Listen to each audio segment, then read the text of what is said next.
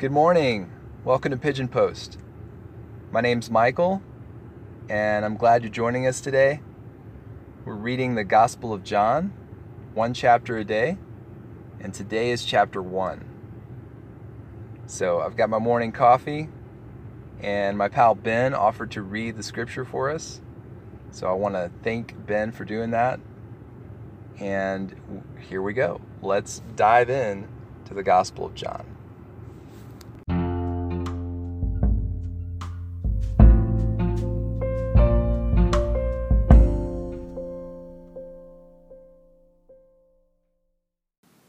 The Gospel of John, Chapter 1 Prologue In the beginning was the Word, and the Word was with God, and the Word was God. He was in the beginning with God. All things came into being through him, and apart from him, nothing came into being that has come into being. In him was life, and the life was the light of men. The light shines in the darkness, and the darkness did not comprehend it. There came a man sent from God, whose name was John. He came as a witness to testify about the light, so that all might believe through him. He was not the light, but he came to testify about the light. There was the true light, which coming into the world enlightens every man. He was in the world, and the world was made through him, and the world did not know him. He came to his own, and those who were his own did not receive him. But as many as received him, to them he gave the right to become children of God, even to those who believe in his name, who were born not of blood, nor of the will of the flesh, nor of the will of man, but of God. And the Word became flesh, and dwelt among us, and we saw his glory, glory as of the only begotten from the Father full of grace and truth. John testified about him and cried out, saying, This was he of whom I said, He who comes after me has a higher rank than I, for he existed before me.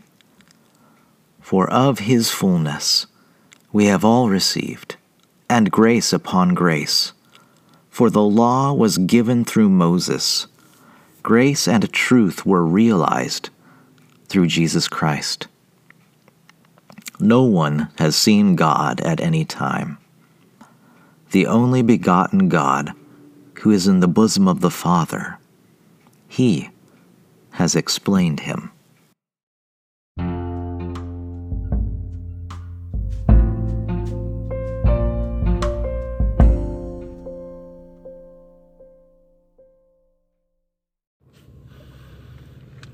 Okay, so I want you to imagine with me that you were at a mind blowing, cataclysmic event. Let's say you were present when the World Trade Center went down. Let's say you were an eyewitness. You saw both planes hit the World Trade Center. Let's say you had a great point of view and you were able to see this happen and you're upset, you're shocked, you're flabbergasted, you're just taking in all of these events within this major event, this world shaking event that's happening. Okay? And let's say that the news starts reporting about what happened at the event, they're interviewing eyewitnesses, and you're just kind of watching this later on on TV, thinking about when you were there and what you saw. And let's say you, you're not one of the people that gets on the news, right? Maybe the anniversary of the World Trade Center rolls around one year and it just brings all these memories and emotions into your mind. Maybe you remember details that nobody has ever elaborated on. None of the eyewitnesses on television, none of the historians or experts pointed this out. And those things are starting to flood your memory as you're reminded about this event. So that's one thing to think about. Maybe we could think about another thing. What if you knew someone better than anybody else? In fact, you probably do know at least one person better than anybody else, or at least you know certain things about that person that you uniquely know because you've spent so much time with that person. Maybe they're your best friend maybe that person uh, is is your spouse or a family member or father or mother, but you really know that person in a in a particular way. And let's say that that person is maybe they're famous or maybe they did something and somebody's writing a biography about that person that you know really well or at least you know some of that some things about that person just really well as you read that biography, you're probably going to think, oh, that that part, I know what they were trying to say, and maybe they say everything completely accurately, but you just think, there's something about this person that I want to underline that's important. There's something about, there's a story that I want to tell about this person that would really highlight this thing about that person. Okay with those thoughts in mind, I just want us to try to get into to John's head, okay? So John is the author of this gospel. Now, when we say John, there, he's going to mention a John. The John that he's talking about is John the Baptizer, the cousin of Jesus who came and preached and baptized right before Jesus started his ministry. But the John that is the author of this book is John the Apostle now, of the huge circle of disciples that Jesus had, at some point there were hundreds, maybe even thousands of people following Jesus around. Jesus had a ministry in many different cities, and people were coming to get healed. There's all these people that would say that they're disciples of Jesus, right? But Jesus chose 12 to be like his team and of those 12, there were three that he would take aside, kind of his inner circle, right? And then of that inner circle, there was the closest person to Jesus during his ministry, that three or however many years it was. And that closest person to Jesus was John. John was standing there right in front of Jesus when he was crucified. He might have gotten blood on him. That's how close he was. Jesus was gasping for air. John hears things that Jesus is saying. He sees the bloody, gruesome detail of the crucifixion. And Jesus, from the cross, asked John to take care of his mother after he died.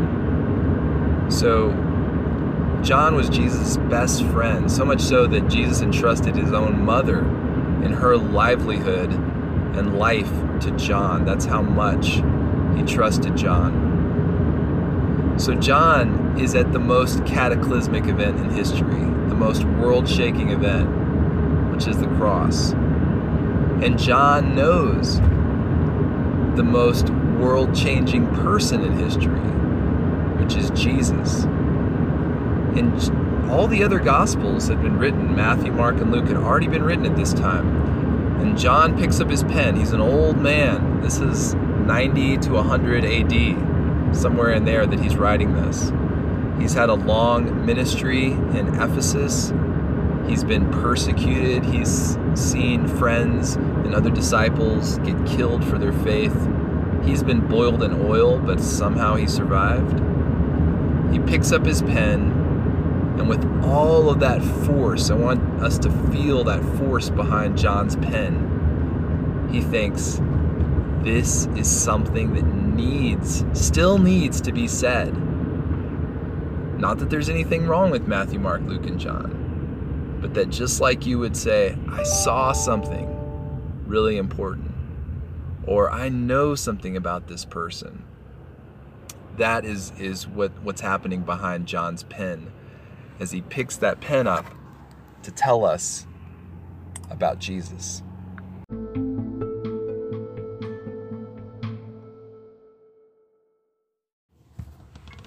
So when John picks up his pen, he says, In the beginning. Now, that is a crazy thing to say.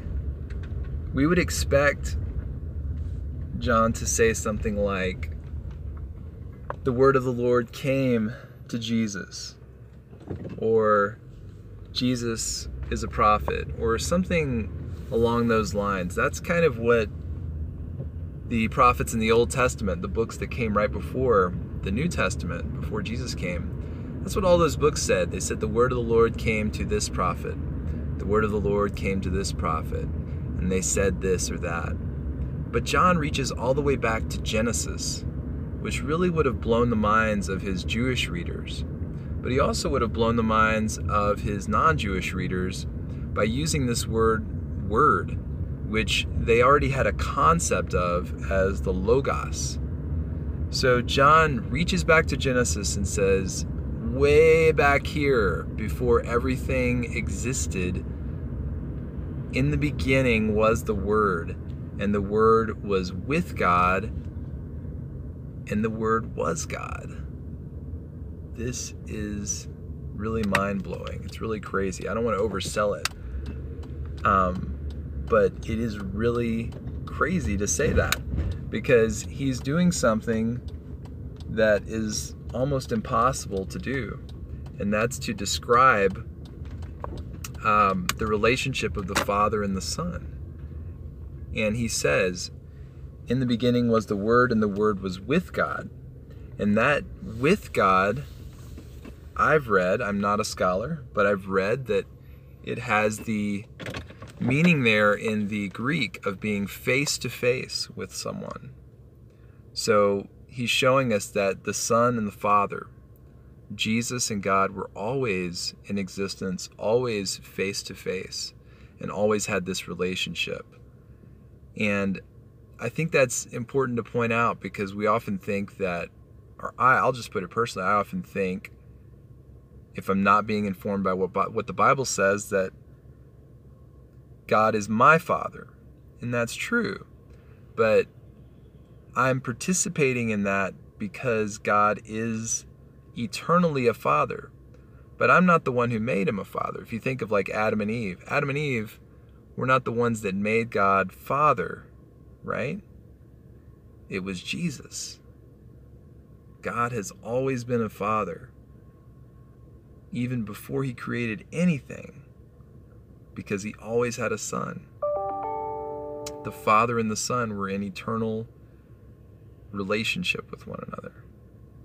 So, John's given us some really heavy stuff about the identity of Jesus. He's not just a prophet that, or a cool guy that popped up onto the scene. He's somebody that always existed and created all things. And I'm not going to go into everything that it said in the chapter because that's not the purpose of what we're doing. Um, we can't if we're doing a chapter a day, go into every detail. I'm just pointing out just a couple things about who is Jesus, who is John trying to tell us um, that Jesus is. And what does he say? He says that as many as received him, to those he gave the right to become children of God. So, this idea of becoming God's child, not because we're born as God's child, but because we're participating in Jesus in Jesus' sonship. We're becoming children by adoption. If you think of like being adopted into a rich family, that would be cool. We would get an inheritance just like a son or daughter who was always there by birth. That's what's happening with us becoming children of God.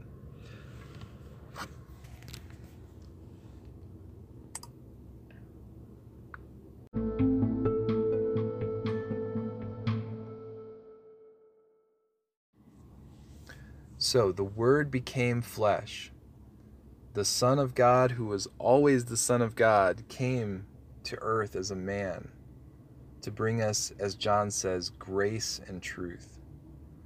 So we're going to look for that when we're reading John. We're going to look for grace and truth because that's the purpose of why Jesus came. So John makes really bold statements here about who Jesus is, why he came, what he came to do. These are major, huge things John's saying. And that's just the prologue, that's just the intro to this book. So the question is can John live up to the hype that he's created for himself, these huge claims at the beginning of the book? Uh, let's dive in and see.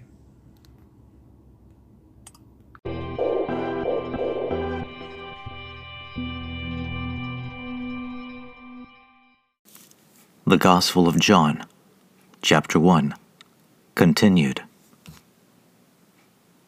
This is the testimony of John when the Jews sent to him priests and Levites from Jerusalem to ask him, Who are you? And he confessed and did not deny, but confessed, I am not the Christ. They asked him, What then? Are you Elijah? And he said, I am not. Are you the prophet? And he answered, No. Then they said to him, Who are you, so that we may give an answer to those who sent us? What do you say about yourself? He said, I am a voice of one crying in the wilderness, Make straight the way of the Lord, as Isaiah the prophet said. Now they had been sent from the Pharisees. They asked him and said to him, Why then are you baptizing, if you are not the Christ, nor Elijah, nor the prophet? John answered them, saying, I baptize in water, but among you stands one whom you do not know. It is he who comes after me, the thong of whose sandal I am not worthy to untie. These things took place in Bethany, beyond the Jordan, where John was baptizing. The next day, he saw Jesus coming to him and said, Behold the Lamb of God who takes away the sin of the world. This is he on behalf of whom I said, After me comes a man who has a higher rank than I, for he existed before me. I did not recognize him, but so that he might be manifested to Israel. I came baptizing in water. John testified, saying, I have seen the Spirit descending as a dove out of heaven, and he remained upon him. I did not recognize him, but he who sent me to baptize in water said to me, He upon whom you see the Spirit descending and remaining upon him, this is the one who baptizes in the Holy Spirit. I myself have seen and have testified that this is the Son of God.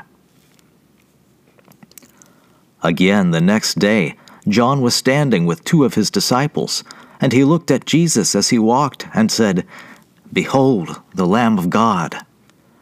The two disciples heard him speak, and they followed Jesus. And Jesus turned and saw them following and said to them, What do you seek? They said to him, Rabbi, which translated means teacher, where are you staying? He said to them, Come, and you will see. So they came and saw where he was staying, and they stayed with him that day, for it was about the tenth hour. One of the two who heard John speak and followed him was Andrew, Simon Peter's brother he found first his own brother Simon and said to him, We have found the Messiah, which translated means Christ. He brought him to Jesus. Jesus looked at him and said, You are Simon the son of John. You shall be called Cephas, which is translated Peter. The next day he purposed to go into Galilee, and he found Philip. And Jesus said to him, Follow me. Now Philip was from Bethsaida, of the city of Andrew and Peter. Philip found Nathanael and said to him, We have found him of whom Moses in the law and also the prophets wrote, Jesus of Nazareth, the son of Joseph. Nathanael said to him, Can any good thing come out of Nazareth? Philip said to him, Come and see. Jesus saw Nathanael coming to him and said of him, Behold, an Israelite indeed in whom there is no deceit. Nathanael said to him, How do you know me? Jesus answered and said to him, Before Philip called you, when you were under the fig tree, I saw you. Nathanael answered him, Rabbi, you are the Son of God. You are the King of Israel. Jesus answered and said to him, Because I said to you that I saw you under the fig tree, do you believe? You will see greater things than these. And he said to him, Truly, truly, I say to you, you will see the heavens opened, and the angels of God ascending and descending on the Son of Man.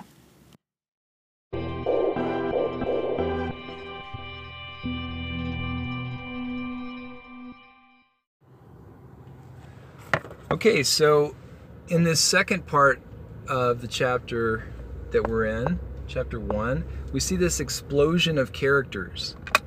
Um, there's background characters mentioned, like Elijah and Isaiah, and these groups of people that show up in the story, like the Jews and the Levites and the priest.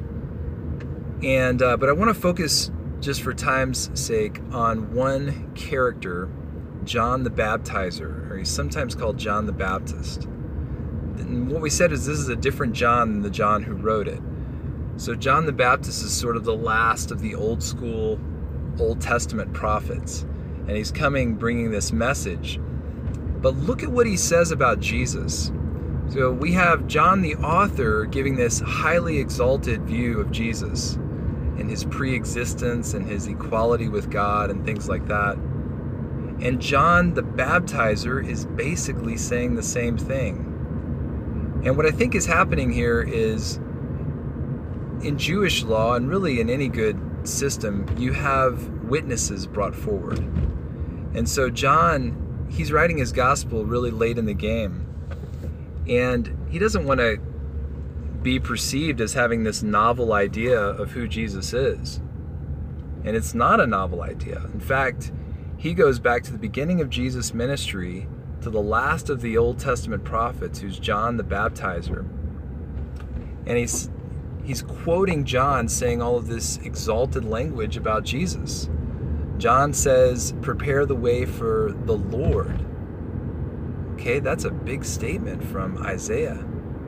Um, John says, Behold the Lamb of God who takes away the sin of the world.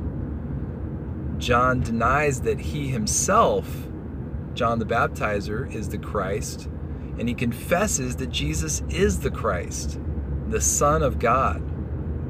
And so if you look at, you go back and look at what John the Baptizer says about Jesus, it seems really clear that that John the apostle, the author of this gospel, is saying, "Look, I have another witness here with me." And he was there at the very beginning even before Jesus called his disciples. And this is John the Baptizer, and John the Baptizer's view of Jesus matches my own. So, really cool to see that parallelism and that repetition that we see a lot in the Bible. And the other thing I noticed, and you probably noticed this too, is this phrase, come and see. Jesus says, come and see. And then later on, um, who is it? Uh, Philip says to Nathanael, come and see. So we see some of Jesus' first disciples happening because John the Baptizer points to Jesus. And that gets Andrew and another one who's unnamed But then Andrew goes and gets his brother Simon and says, Come and see, right? He Effectively, takes him to Jesus. We found him, right? That's their message to their friend. Philip goes and finds Nathanael. Come and see. And so that's really the whole heart of this podcast is come and see Jesus. Come and see what we found. And I, I hope that, that that's the journey that you're on right now with us. And the last thing I want to mention is that Jesus' final statement there is just really mind blowing. It can kind of just pass by and hit us like, what was that all about? Angels ascending and descending on the Son of Man. And he's making a reference to way back in Genesis when Jacob, um, whose other name was Israel, by the way, um, had a dream of a ladder that was extending from earth to heaven, and he saw angels ascending and descending on it. And so Jesus makes this really bold, even though it's kind of esoteric, this really strange statement. He's basically saying here that he is the ladder to heaven. And that really kind of rounds out what John is saying about the incarnation and that God became a man. The Son of God, Jesus, we would say the second person of the Trinity, becomes a man. So the ladder reaches down from heaven to earth. And Jesus says, I am that ladder. And so I think that has a lot to say about John's view of Jesus and a lot to say about salvation, how we become right with God. The ladder is extending from heaven to earth. Jesus makes the first move. We can't build a ladder from earth to heaven by our works. In fact, that was condemned back in Genesis in another story. But I don't want to go off on a rabbit trail there. But thank you for listening today. I hope you've enjoyed it. Um, please forgive my little phone buzzings here. I think somebody's trying to call me right now. And um, I'm doing the best I can to get this thing recorded and get it out to you. That's why it's called Pigeon Post. It's a scribbled up message, just done really quickly to get it out there. And so, um, have a great day, and I'll see you tomorrow for John chapter 2. Bye bye.